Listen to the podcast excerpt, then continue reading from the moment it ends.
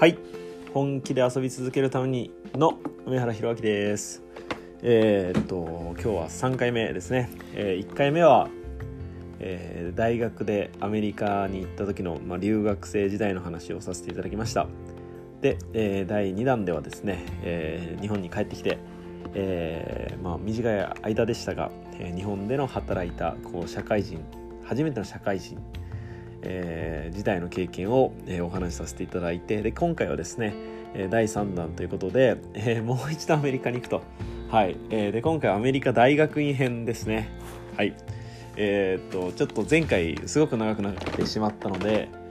サクッとちょっとうまくまとめてみたいなと思っています。はい。でえー、っとですね3回目はですねアメリカ大学院編なのですがえー、日本でですね、まあ、2年弱、まあ、1年半ぐらいですね、えー、塾で働いた後に働いている中働いていく中でですねうんまあこれでいいのかなと、えー、もっといろんなことあるんじゃないかなっていう、まあ、いろんな思いからですね、えー、アメリカに、えー、行きたいなと思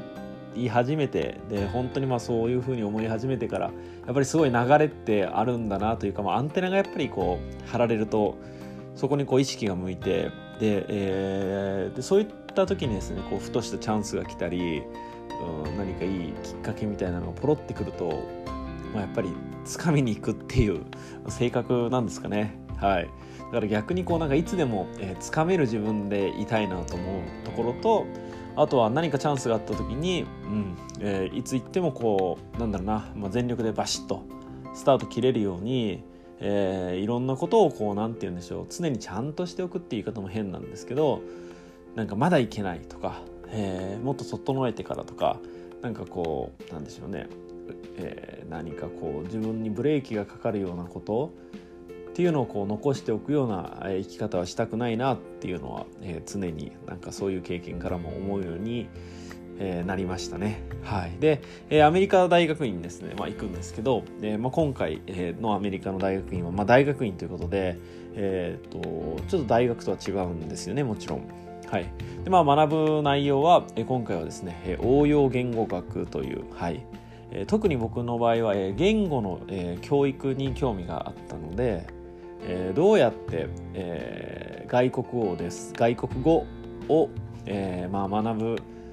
かその理論であったり、えー、どうやったら逆にだって学習したいと思ってる人たちが、えー、効率よく効果的に学んでいけるかっていうのを、まあ、専門的に、えー、学んだり、えー、自分自身で研究するっていうようなことを、えー、やる、えー、学部です。はい、で、えー、アメリカの大学院のまあ、海外の大学院の多くはまあこういうシステムで素晴らしいなと思うんですが、えー、やっぱりもうお金がないんですよねアメリカの大学ももうかなり衝撃的な金額がするんですよ。えー、おそらく僕が行っていた大学だと1年間でかかる学費が、えー、日本の僕が今勤めてる大学の4年間の学費より多分はるかに高いっていうはい。1年間で車普通にいい車が、余裕で1台買えるみたいな。そそれじゃ効かないですね、まあ、だから普通にいい車がですね、まあ、だから、まあ、学費だけでどうでしょう。400500万ぐらいですかね。っていう感じなんですよ。で 大学院もそれぐらいかかると。はい、で基本的にやっぱりレベルが高いほど大学院大学学費が上がるんですよ。でもまあそれって本当は当然であの先生のレベルが上がれば先生の給料がまあ高くなるじゃないですか。だから大学の学費もその分高くなるっていう、はい、っていう仕組みなんですよね。でまあただ大学からね大学院にもうそんなお金ないでしょと。まあ、だからかなりの場合ですねアメリカの大学はあの学生が借金すごくしたりとか、えー、自分でお金を稼ぎながら、えー、ゆっくりゆっくり4年間の卒業とかじゃなくてゆっくりゆっくり卒業していくっていうスタイルもすごく普通にあります、まあ、ただちょっと今アメリカではそれが社会問題になりなっていて学費高すぎでしょうっていう。はい。まあでもそういう感じなんですよね。で大学院に関してはえー、っともう大学で散々お金を出しているので、まあ、通えないじゃないですか。ていうか通うのはかなり厳しいと。なので、えー、大学のでですね、まあ、授業をするんですよね。大学生に授業をすると。でその代わり給料を自分でもらって、えー、学費は免除になると。なので生活費をこう給料としていただくと。で学費は免除されると。でその代わり、えー、午前中から夕方ぐらいまでかな。はい。大学生にね、授業を教えると。はい、なので僕はですねアメリカで大学院にこう戻ることになって今度はなんとアメリカの学生にまあ授業すると、はい、でさらに自分は大学院に通うと、まあ、そんなことをね、まあ、求めていくわけなんですけど最初にですね2ヶ月ぐらいこうやっぱり、えー、教えるにあたって研修みたいなのがあるんですよね。はい、まあ、それはそうですよね。だってアメリカの大学で教えるとか言っていや無理でしょうっていう。何をしているんですかっていう感じですもんね。はい。なのでそこでですね、まあ、2ヶ月ぐらい、えー、と研修があるんですよ。でそこでですね僕はまあ日本語を教えるっていう日本語の先生っていうポジションででそこでですね、えーまあ2、2, ヶ月間ぐらいの研修があるのはオハイオオハイオ州っていうね、はい、オハイオ州立大学っていう超有名な、うんまあ、エリート校ですね、はい、マンモス大学ですごい大学なんですけどそこにこう集まってみんなで研修を受けると。でそこではですね、僕は日本語を教える先生として他に3人か4人ぐらいかないてで他にあの台湾からですねたくさんの方が来ていてその方々は、えー、アメリカの大学で中国語を教えると。はいで、えーと、台湾から、まあ、そうやって選抜されてきた人たちが、えー、そこで一緒に僕たちと一緒に研修を受けて、えー、それぞれの大学にちりぢりになるみたいなで2か月間、えー、オハイオ州立大学で一緒にこう、えーまあ、台湾の人たちは台湾ね、中国語こうの教え方を学ぶし僕たちは日本語の教え方を学ぶんですけど、まあえーと、共通でですね一緒に学ぶみたいなその言語教育ってどういうものなのかとか、えーと、アジアの文化とアメリカの文化の違いとか文化の教育ってどうやって行うかみたいなのをこう合同で学ぶ授業があってでそこですねすごい台湾の人たちともねめちゃめちゃ仲仲良くなったんですよね。だからそこの2ヶ月間しか一緒に本当にいなかったけれど今でもつながっている台湾のお友達とか実はいてですね僕の僕が、えー、大学とは別にやってる英語教室で、えー、今ですねあのオンラインをつって Zoom でですね台湾の人たちと一緒にお話をするみたいなことをやるときに実は一緒にそのセッションをやってるのがこの2か月間の時にすっげえ仲良くなったね台湾の友達だったりします。はい。まあでそんな感じでこう日本語の研修をね勉強の仕方の研修をまあ、えー、受けてで、えー、台湾の友達とこういっぱい遊んでいろんなことをお互いねなんか教え合ってみたいなことを、えー、した後にですね、えーまあ、いざ、えー、僕はですね、まあ、テキサス州にある、えー、大学に、えー、行きました。でですね、まあ、そこで、えー、朝からですね夕方までは授業、えー、大学の先生として働くと。でその後夜は、えー、自分の大学院の勉強みたいな本当に朝から晩まで、まあ、ずっと大学にいる感じですね。で、まあ、めちゃめちゃ大学はでかくて本当端から端まで歩くのにどんぐらいかかるんだろう。3 4 0分ぐらいかかるんですよ。もうだから、まあ、バスで こう移動するぐらいでかい大学で一生懸命、えーまあ、自分の勉強もしながらね、えーと、自分が教えるってこともして、えーまあ、すごい有意義な時間をね過ごせることになったんですよね。で、えー、その時にまず1個すごく思ったのが、まあ、少しではあったんですが1年間半ぐらいですか、えー、塾で教えていた経験があって本当に良かったなというふうには思いました、えー、やっぱり大学院ってどうしてもこう理論みたいなことも多かったり、え、こういうセオリーがあるよとかこういう教え方があるよみたいなことがたくさん勉強できるんですけど実際じゃあえー、自分がこうそういうなんて言うんでしょうね教えた経験があんまりないと その理論がどうどうして役に立つのかもしくはいやこれ役に立たないかもしれないなって。じゃあそういうこうなんていうんですかね考える材料が多分全然教えたことないと多分なかったと思うんですよね。で僕の場合はなんか少しでも教えた経験があったのでなんかこう実際授業中とかねやっぱり大学院の授業ってほとんどディスカッションしかないのでディスカッションばっかりなんですよ。人数が少ないので。でその時に先生とか、えー、クラスメートと話す時にいや日本で僕は塾で働いてくれる時にこういう問題があったと。でこういうふうにしたらこういう結果になったけどこういう時はみんなだったどうするのとか先生にそういう質問もできたのですごくこう実践的な学びがですね、えー、たくさんありました。で逆にそういう経験があったのでやっぱり大学院にね英語の先生になりたくて来る人たちなのでやっぱすごくまあ特に英語ができる人たちなんですよ。だからめちゃめちゃ英語ができると。で僕はうんね、4年間まあアメリカ頑張りましたけどサッカーの力でね友達作って、えー、気合で頑張ってるみたいな人ですからでも全然なんていうんですか、うん、そんなに英語できないんですよ。うん、でも、えー、そういう中でディスカッションしなきゃいけないしでクラスメートのアメリカ人の人たちとかね英語がすげえできるアメリカ人じゃないですかだから要はめちゃめちゃできるんですよ。でそういう人たちと渡り歩かなきゃいけない中にっぱりそういうなんか自分が自信を持ってこう勉強を教えてきた、えー、1年半という短い時間だったけどっていうこう経験だったりさらにあの公民館でね、えー、プラスアルファで、えやってきた、えー、高齢者の方に教えてた英語のこととか、えーまあ、学校ではあんまりねいいことされないような子たちに教えてきた経験とかっていうのがものすごく生きてやっぱりそういうのって他の人はなかなか持ってない経験ですよね。うん、なので英語力で測られたら僕はものすごく大したことない生徒なんですけど自分の持ってきた何ですかね持ってる経験やってきたことっていうのが他の人と違うのでなんか居場所を作ることができたなっていうふうに思いました。だから何て言うんでしょうね。こう英語ってやっぱりここは僕の結構すごく大事な気づきになっていくんですけど言語って本当にツールで英語ができればすごいわけではなくて英語ができれば他の人が話を聞いてくれるわけでもなくてやっぱりなんか自分が持ってる経験とか感じてることをやっぱり言葉にできるのかとかそれをまとめることができるのかとかもっと言っちゃえばそういうこと考えたことがあるのかっていうのがすごく大事なことなんだなというふうに思いました。まあ、これは日本語でもそうだと思うんですけどね。なのでなんか今でも、まあ、授業とかする時はやっぱりなんか聞かれて簡単に答えられるこう事実みたいなことじゃなくて、うん、どうなんだろうって自分自身ちゃんと考えないと自分でも答えが出てこないようなことをたくさんなんか授業でも考えさせたいなと思っているし、えー、そうですね、えー、なんかそういう経験ってすごく大事なんじゃないかなというふうに思うきっかけにもなりました。で、えー、まあそんな感じでですね忙しく自分の大学院の勉強もしながらでもやっぱりですね2年間なんですよね基本的には。あの修士号を取るためには、えー、2年間は、まあ、2年間ぐらいで大体終わると。はい。で2年しかないのかと。で僕はですね、まあ、前回の、えー、第2回でもちょっとお話ししましたが、えーまあ、当時の彼女をですね、まあ、置いてきてるのででもうすげえ塾辞めるの大変だったのに、まあ、辞めれずですねえー、休学休学？休職？はい休職して、えー、来たのでこれもちょっと頑張らないといけないなと。結構気合入ってたんですよ。で、えー、かなりね覚悟も決めてもう2年間で頑張ると。もう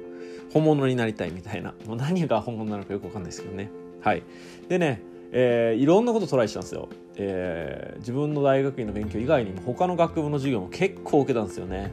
はい、あの MBA ってこうビジネスの、えー、修士号マスター・オブ・ビジネス・アソシエイツですけど、えー、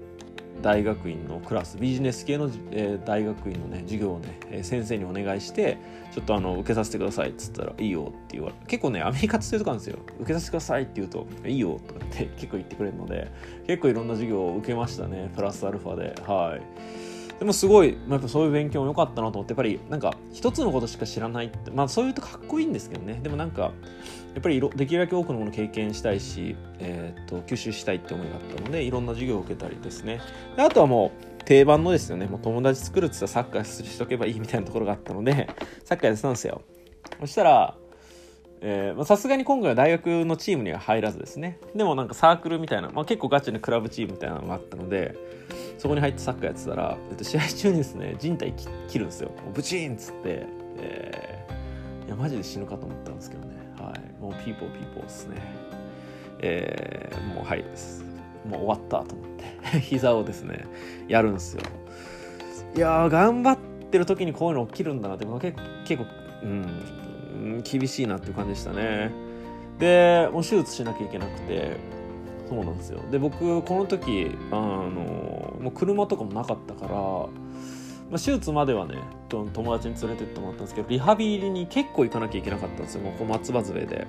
でえー、どうやって通おうとか、えー、さらには運動できないってなんか今までこう運動で何て言うんですかねいろんなことを打開していたというかストレスも発散してたしうん、運動することによって友達を増やしてたしなんか運動することで何て言うんですかね自分にちょっと何て言うんですかねこう自信を持つというか、まあ、自分があ他の人と比べて自分にだってできることあるよねって思える場所がやっぱ運動であることがすごく多かったんですけどこれを封じられた感じですね。今までの特技が封じられた感じです。できちいなと思ってまあでもまあやることはいっぱいね自分のなんか教えなきゃいけないし勉強もあるし。でもなんかこうすごく人の力を借りないと、病院にも行けないと。でさっき言ったみたいにめちゃめちゃでかいので、えー、なんならもう大学にも行けないぐらいの感じでもういつも誰かに送ってもらってすっげえ申し訳ないなと思ったり本当に嫌になりそうな感じでした。でそんな中でちょうど同じタイミングでですね僕の、えー、一番下に妹が、まあ、アメリカのシアトルっていうところに留学をしてたんですね。で、まあ、春休み、えー、だったんですよ。夏3月ですね。でもう人体やってどんぐらい？23週間経っててもうめっちゃへこんでたのでうわーと思ってたのでなんか僕も本当運動運動が大好きすぎるので、まあ、それを封じられてですねうわもう終わったわと思っててでもいいやと思って妹に会いに行こうと思ってで妹もねその高校生だったのかな？そうですね高校生だったんですよ。で初めて、まあ、こう留学してちょっとなんか応援したいなと思ったし、まあ、僕もちょっといい気晴らしだなと思って妹のとこ会いに行ったんですよ。で、え僕行ってで母もね、えー、ちょっとそのまあなんていうんですかね。すごいこう家族を子供たちを応援してくれる父母なので、えーまあ、母を頑張ってですね。僕のとこではなくその妹のところにま来ると。で合流しようぜみたいな話をしてます。よそれがですね3月の11日だったんですよ。はい。でまあそれがあの3月の11なんですよ。皆さんも、えー、記憶にあると思うんですが、えー、僕が最初に着いてで「お母さん今日来るよね」みたいな言ってたら「いやなんか来ないんですよね」でなんかこうあなんだなんあれ？みたいな話をしててテレビ見ると,、えーと、日本がやべえみたいなニュースが入ってきたんですよ。ですげえ大変なことになってますよね、まあ、皆さんご存知の通り。もう東日本大震災ですね。でですねまず連絡取れないし、まあ、なんだろうもうお母さんどこにいるか分かんないみたいな。空港にいるらしいみたいな。で飛んだかも飛んでないかもよく分かんないですよね。で、えー、連絡もね僕もだからね彼女も心配だし家族も心配だしちょ連絡したいんですけど、まあ、取れなくてでもうテレビがやばいです。もうひっきりなしでもうてかもうそれしかやってないんですよね。どのチャンネルアメリカでつけてもそれしかやってなくて。で僕数少ない日本人だから妹のとこには行ってたんですけど結構メールとか電話が大学からかかってきたり、えー、大学からですねなんかその地元の、えーと、新聞社とか、えー、メディアがですね日本の状態を知りたいからって言って 多分日本語の先生である僕にかけてきてとかあったんですよ。電話が来たりとか メールが来たりとか。で僕もそういやそれどころじゃないからっていう。自分の家族がまちょっとまだ分かんないからちょっとちょっと今今そんな無理ですみたいな感じであってたんですよね。で、えー、母もですねあのなんかこれすげえなと思ったんですけどなんか無事は無事だったんですけどなんかこうもう飛行機飛べないと。でいつ飛べるかもわからないと。でかつ、えーと、飛ぶことになったとしても、えー、安い飛行機のチケット買ってるから優先順位はめちゃめちゃ低いから多分当面乗れないよみたいな感じだったらしいんですよ。で他の人たちは大概の人はね空港でまあ帰ったらしいんですけど なんか知んないけどうちの母はなんかねいや乗れると信じてたらしくてえっともう空港で泊まって待ってたらなんかなんか1便か2便はとりあえず飛ばすみたいなことになったらしくてえ奇跡で 乗ってきたんですよ。なんかしねだから帰らなかったからま乗れたっていう。すごいっすよね。他の人だって何なんか何百万目のお客さんですみたいな。もうもうはるかになんかそれもあと20回ぐらい飛行機飛ばないと出ないですよ。ぐらいのイメージのぐらいこう後だったんですけどそれでもあったんですって。なんかすげえなと思ったんですけどね。ほんで来てアメリカに来たんですよ。でシアトルの空港僕と妹と妹のホストマミーみんなでね「いやお母さんよく来たね」みたいな。感じだったんですけどね。そしたらもう空港とかすごいっすごった返しなんですよ。もう日本からその便が来たって知ってるからもうメディアの人にブワーって囲まれて「いや今日本どうなってるんですか?」みたいな。でお母さんなんか話すことをなぜか僕が通訳するみたいな。でもそうなんですよ。であたかも僕が一緒に来たみたいな感じなんですけど僕はちょっとアメリカにいたので、えーと、すいません分かんないんですみたいなすげえややこしかったんですけど、まあ、母がすごいこうメディアから NHK とか本当にもういろんなとこですね海外のメディアをめっちゃ取材受けて、うんまあ、そんな感じで合流したんですよ。で母もだからね空港にいたからあんまり日本のこと分かってなくて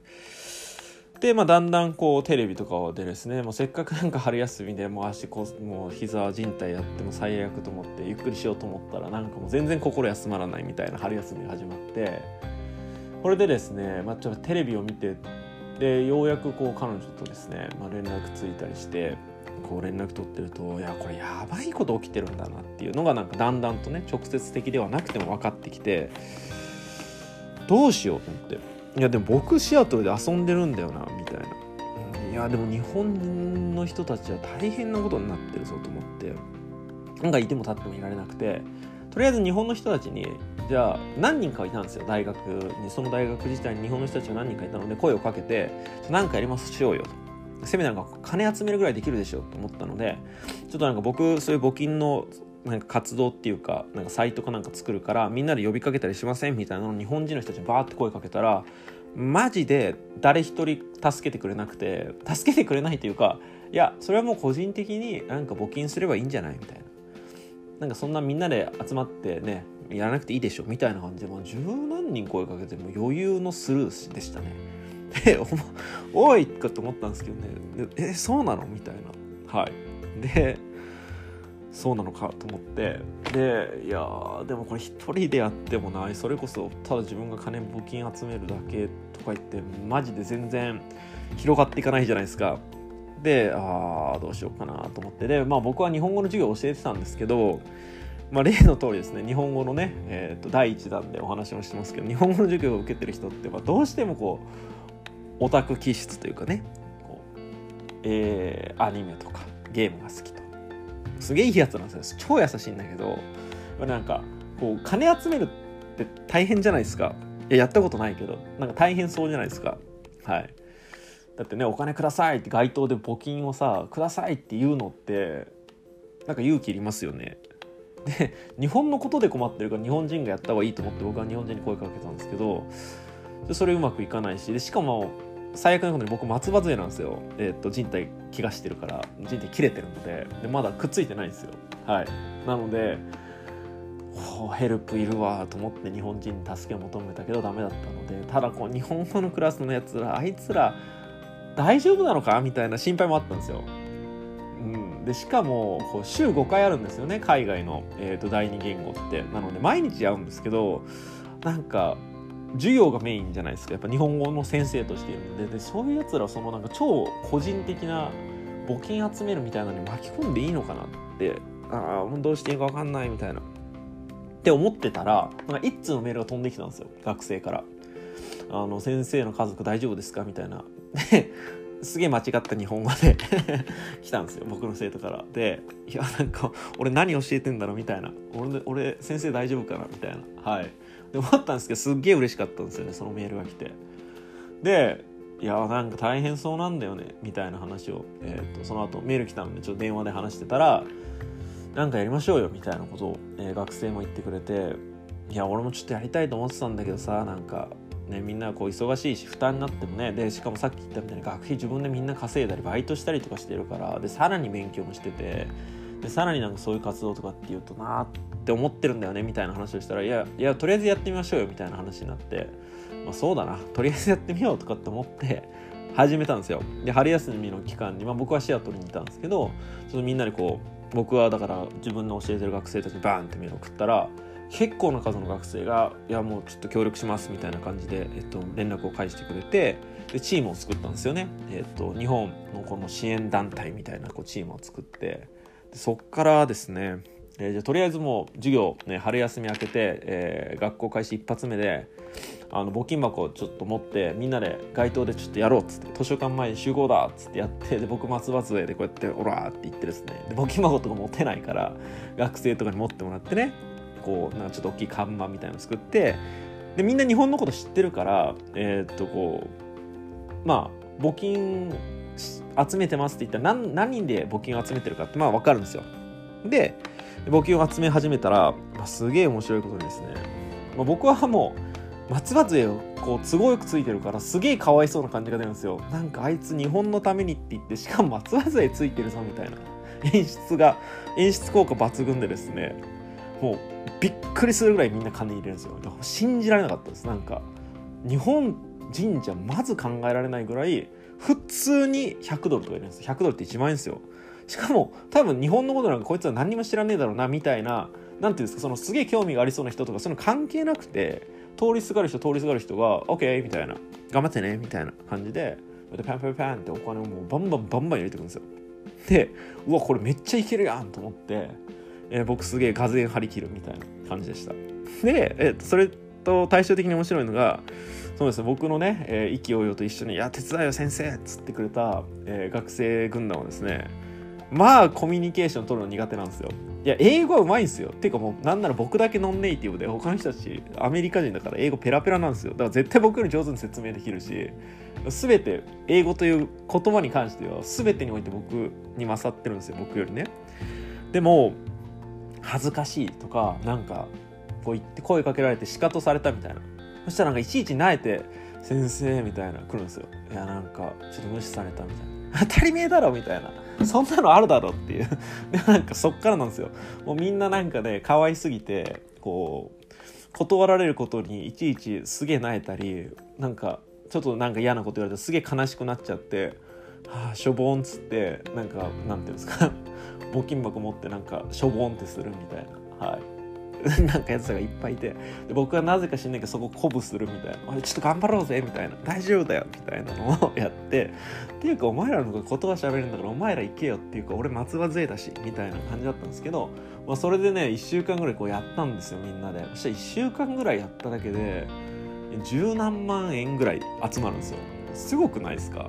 でみんながねその学生のみんながもうだんだんねそのしょぼんってなるのもちょっとずつ慣れてきて、えー、自分たちでこうシフトみたいなのを組んで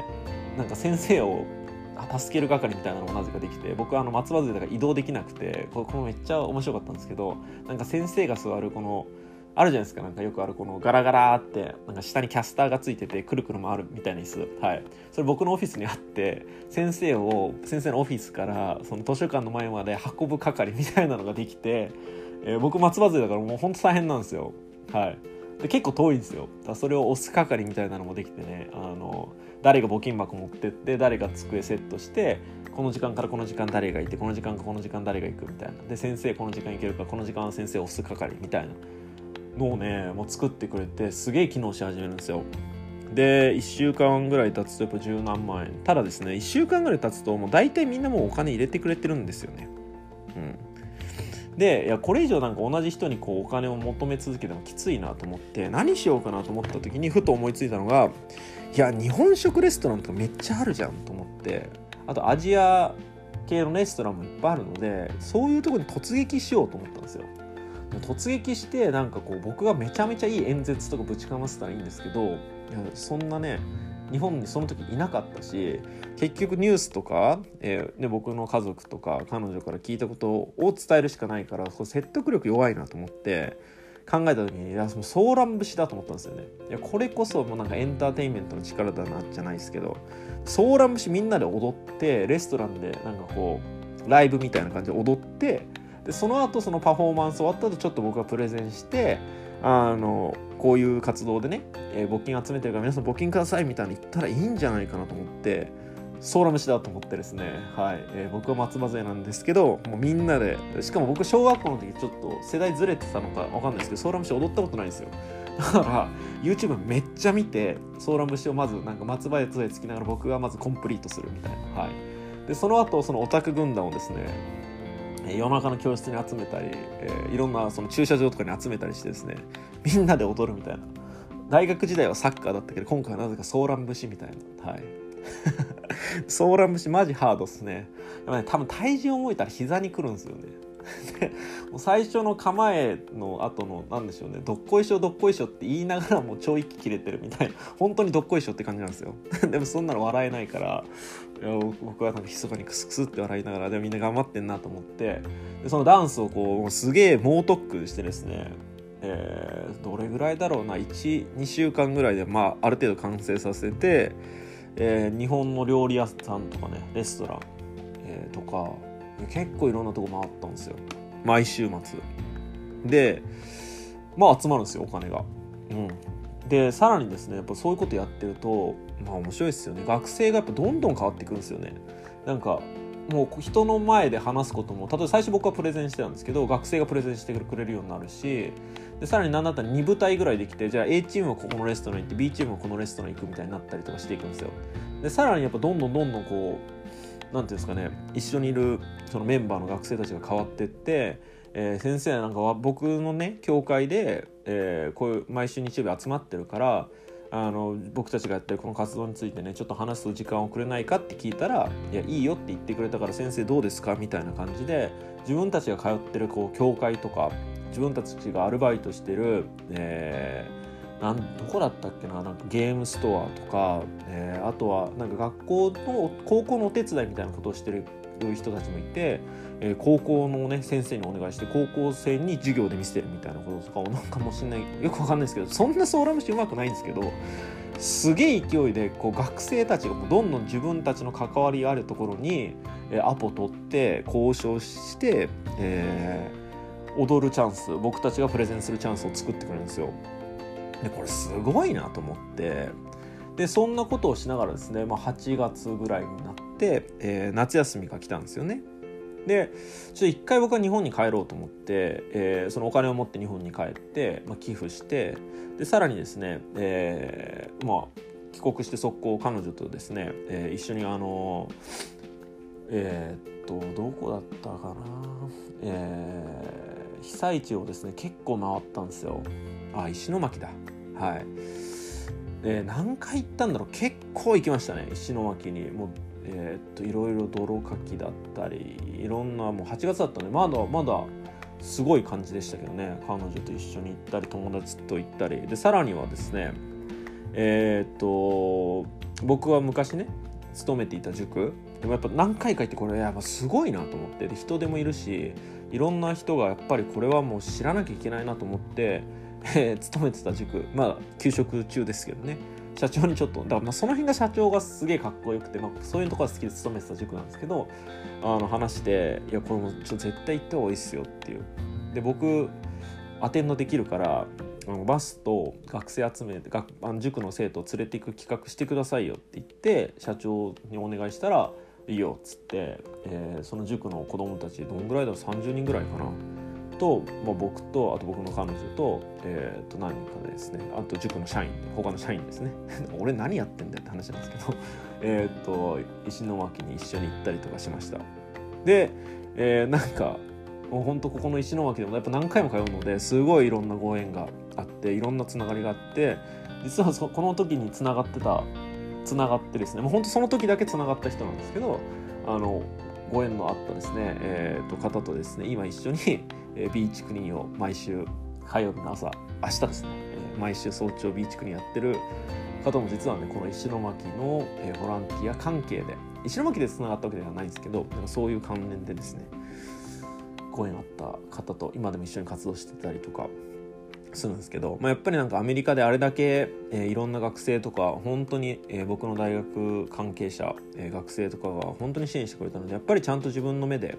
日本はこういう感じですっていうのを見てでそれをこうアメリカに持って伝える義務があるなと思ったので、うん、行ける限りですね、えー、いろんなところに足を運んで、えー、ボランティアとしてできることをやりました。だからそうですねあんまなんか全然遊んでないですねこの夏休みまあでもそういう感じじゃなかったですね。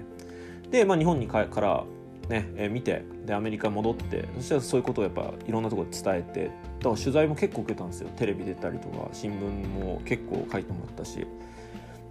でそういう経験があったので、まあ、ソーラン節は引き続きやりながらちょっとお祭り開こうと。はい、でこれはなんか僕たち日本のことだけではなくていろんな文化、うんえー、いろいろね、えーと、中国人の人たちが所属している団体とか、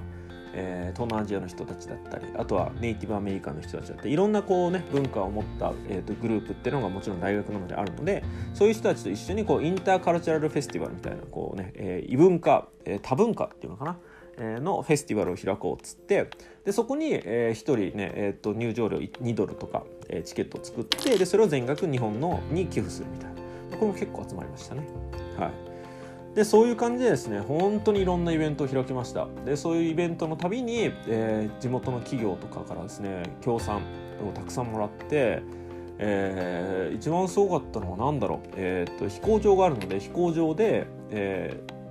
ー、出してもらったんですね。えーと、僕たちのその大学の上とか自分の家の上とかを1時間ぐらいフライトしてくれる、えーと、なんか周遊券みたいな、はい、飛行機乗れるよみたいな券を出してもらったりとか感動しましたけど僕も一回乗せてもらったんですけどいやすげえと思ってセスナ乗せてもらってね、はい。なんかそういうチケットが当たる抽選会みたいな。で抽選会参加するのに1回1ドルですよみたいな。ね。でそのそれも全部売り上げは、えー、寄付みたいな感じだから相当な額をですね、え、いろんな形で日本に送ることができました。で、え、そういうことをやっていく中でやっぱりもちろんもう一緒にやっている学生、まあ、僕も成長をたくさんできましたし学生たちものすごく変わっていくんですよね。うん。あのいろん自信も出てくるし自分たちで考えてどんどんどんどんこう計画して企画してそれを実行してくれてっていうなんか今までこうね本当ちょっと前までは断られたって言って泣いてた人たちがすげえ変わるんですよ。で言っちゃえば一番なんかそういうことに苦手意識を持ってそうな人たちなんですよね。だって暇があったら家でゲームしてたい。ねお友達はネット上ですみたいな人たちが人前でプレゼンして何だったら自分の国じゃなくてえ日本のためにこうプレゼンテーションしてくれる日本のためにお金をねなんかこう集めるために企画して自分の時間使ってやってくれるっていうことになってった時にいやすげえなと思ったんですよね。なんか、うん、人っていうのはなやっぱりどんどんな人でもっていう言い方も変ですけどなんかチャンスとか機会とかまたそれがねいいタイミングで起きたりいいモチベーションと合わさればいくらでも変わるんだなっていうのをなんかもうずっとこう目撃することができて人間の持つ可能性とかなんか教育の重要性とか、えー、なんだろう現時点での、ね、やれることやりたいことその人たちの様子とか状況でその人たちのこの一生をこう予測することなんて全くできないんだなっていうことをなんかすごく感じました。で、えー、そんなことをしていてですね、まあ、1年が経って、えー、またですね、えー、これからも頑張ろうってなってる時にえー、桜祭り桜フェスティバルっていうのがワシントン DC であるんですよ。でこれはすごいお祭りで日本からですねアメリカのワシントン DC アメリカの首都ですねに、えー、と桜の花あの木がたくさんね、えー、送られてで、えー、毎年桜が咲く頃にですねあの川沿いにすんげえ数の桜咲くんですよ。もう半端ない数の桜が。はい。これなんでわかるかっていうと僕バージニアにいたからわかるんですよ。あのバージニアってワシントン DC のすぐ南側にあるので僕桜祭り行ったことあったんですよ。あの大学生時代に。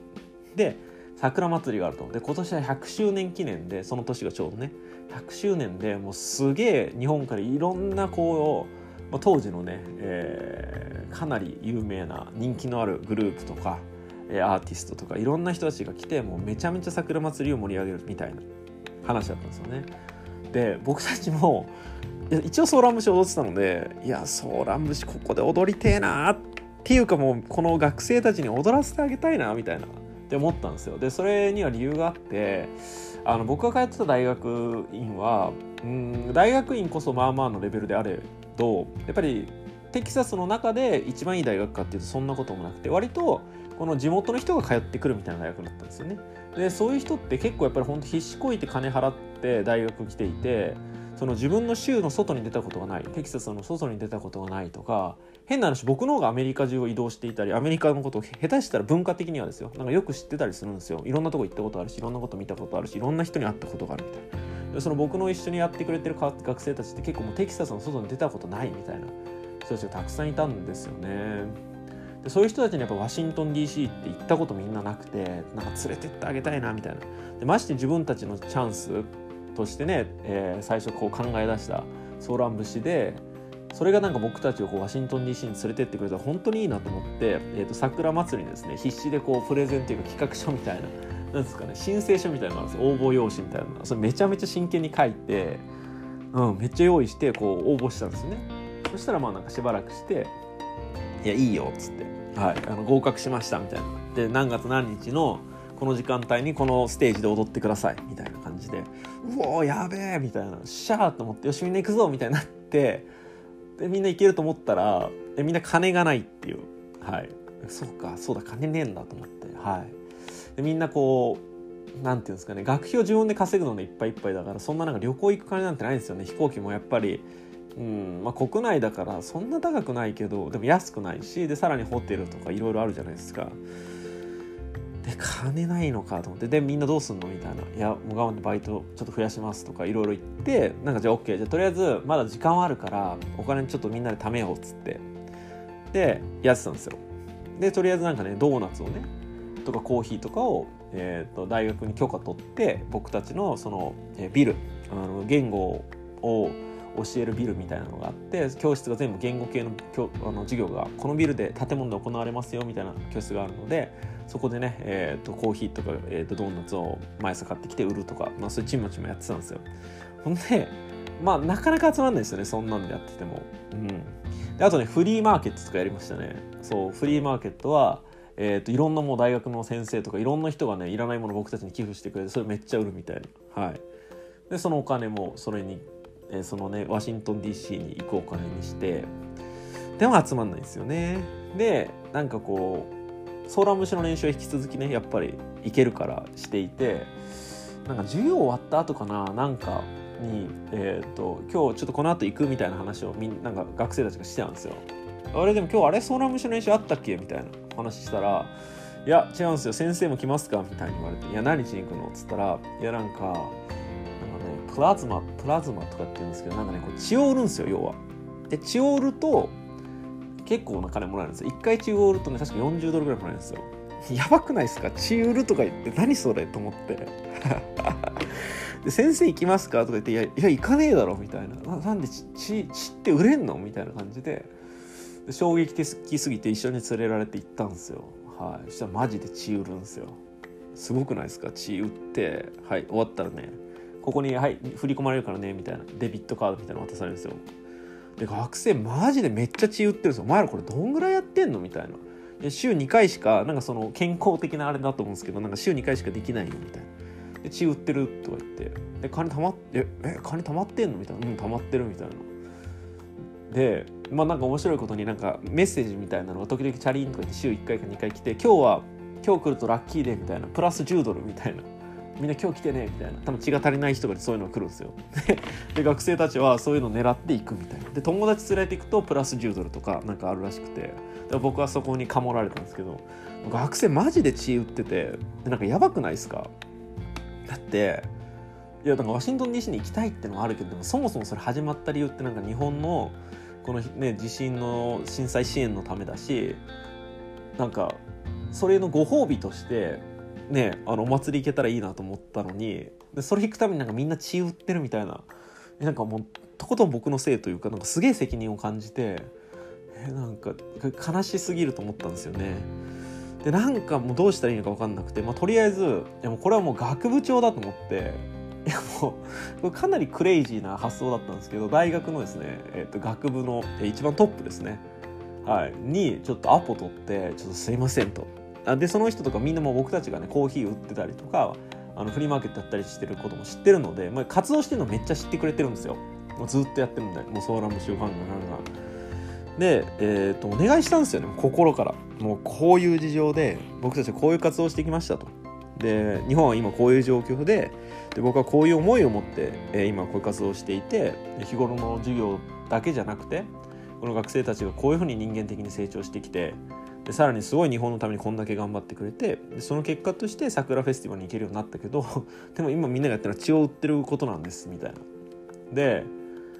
うんなんかもし、まあ、この大学がねえーまあ、言語を通して何かを学生に伝えるとか文化を通して人と人との交流が生まれるとかなんかそのやっぱ言語のプロフェッショナルの先生なのでそのやっぱ言語ってあくまでもツールだからただその結果としてこれだけ他の国のね、えー、人たちのことを思えたり文化をを大切にできたりすることってすげえ価値があることだと思うので僕は何とかして、えーと、この子たちを桜祭りに連れて行ってあげたいと思ってるしなんならえっと、僕の給料に回されてる分をもうなんつうの直接振り込まれちゃうのでとそそれを回してでもいいから、えっとなんか桜祭りのこの費用に当てたいからなんかそうする手配をしてほしいみたいなことを言ってそしたらやっぱ学部長すげえ心意気ある女性のねかっこいいスペイン語が専門だったんですよね。かっこいい先生で。ちょっと考えさせてみたいに言われてはいみたいな。はい、で結果的にですね大学からすげえ金出たんですよ。すげえってもうでもでも100万ぐらい出たんですよ。はい。でこれこれ多分すげえ奇跡だしすげえ奇跡なんですよ。大学がそんな個人的な活動に100万出さないですからね。はい。でその金でみんなでワシントン DC 行って桜祭り踊ったんですよね。学生全員。そのずっと活動してたやつらですね。でもうすごいいい思い出になってすげえいい経験して。で僕はその桜祭りをやって、え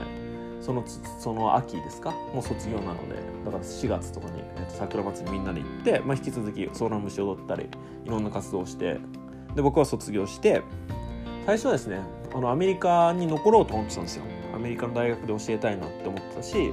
なんならアメリカの大学院で博士まで取ろうと思ってたんですよ。あとだから5年ぐらいアメリカにいようかな。でまあテキサスじゃないなと思ってたので違うとこ行ってでで、まあ、彼女ですね、えー、を呼んで、えー、と一緒に住もうと。アメリカで暮らそうと思ってたんですけどそのずっとその日本のためにいろんな学生がさらには最終的にはもう大学までもですよねもう応援してくれて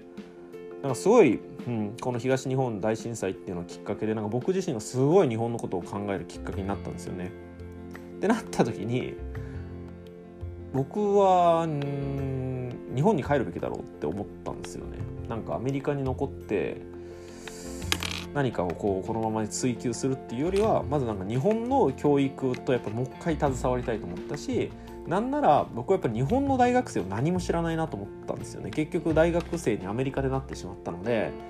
うん、で僕はアメリカの大学生とすごい深い関わりを2年間持ってたんですけど日本大学生は何も知らないと。なんなら僕自身日本で学生やってないし。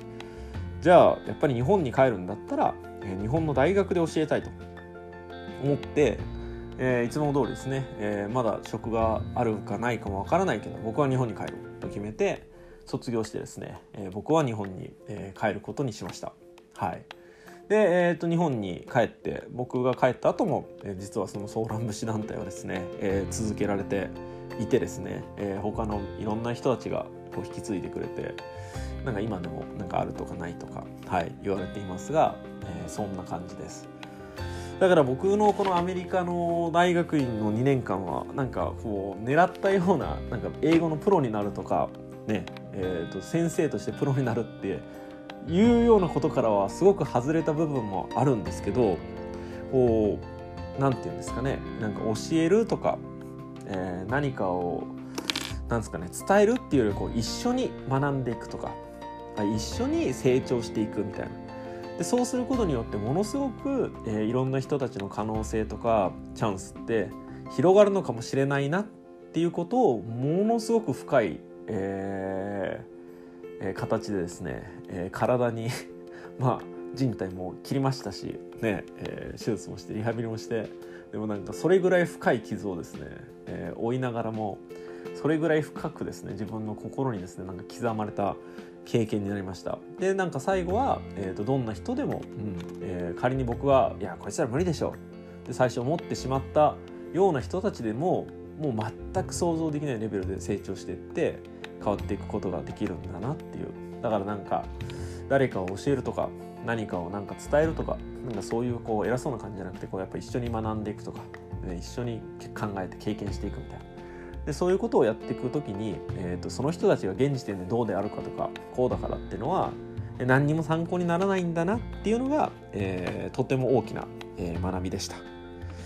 いや今回も全然早くなかったですね。第3回早く終わらせようと思ったんですけどむしろなんか話したいことだらけでした、えー、長いことお聞きいただきありがとうございます。これ本当は2回ぐらいに切った方がいいと思うんですけどちょっと切り方があんまりよくわからないので、えー、これで終わらせていただきたいと思います。第4回はですね、えー、よ ようやく、えー、日本での、えー、大学でじゃどういったことをこう感じて、大学で働いているのか。だいぶちょっと現在に近づくかなと思うんですが、えー、またぜひ聴いていただけたらと思います。えー、いつも、えー、聞いていただきありがとうございます、えー、今日も本気で素敵な一日をお過ごしください。ありがとうございました。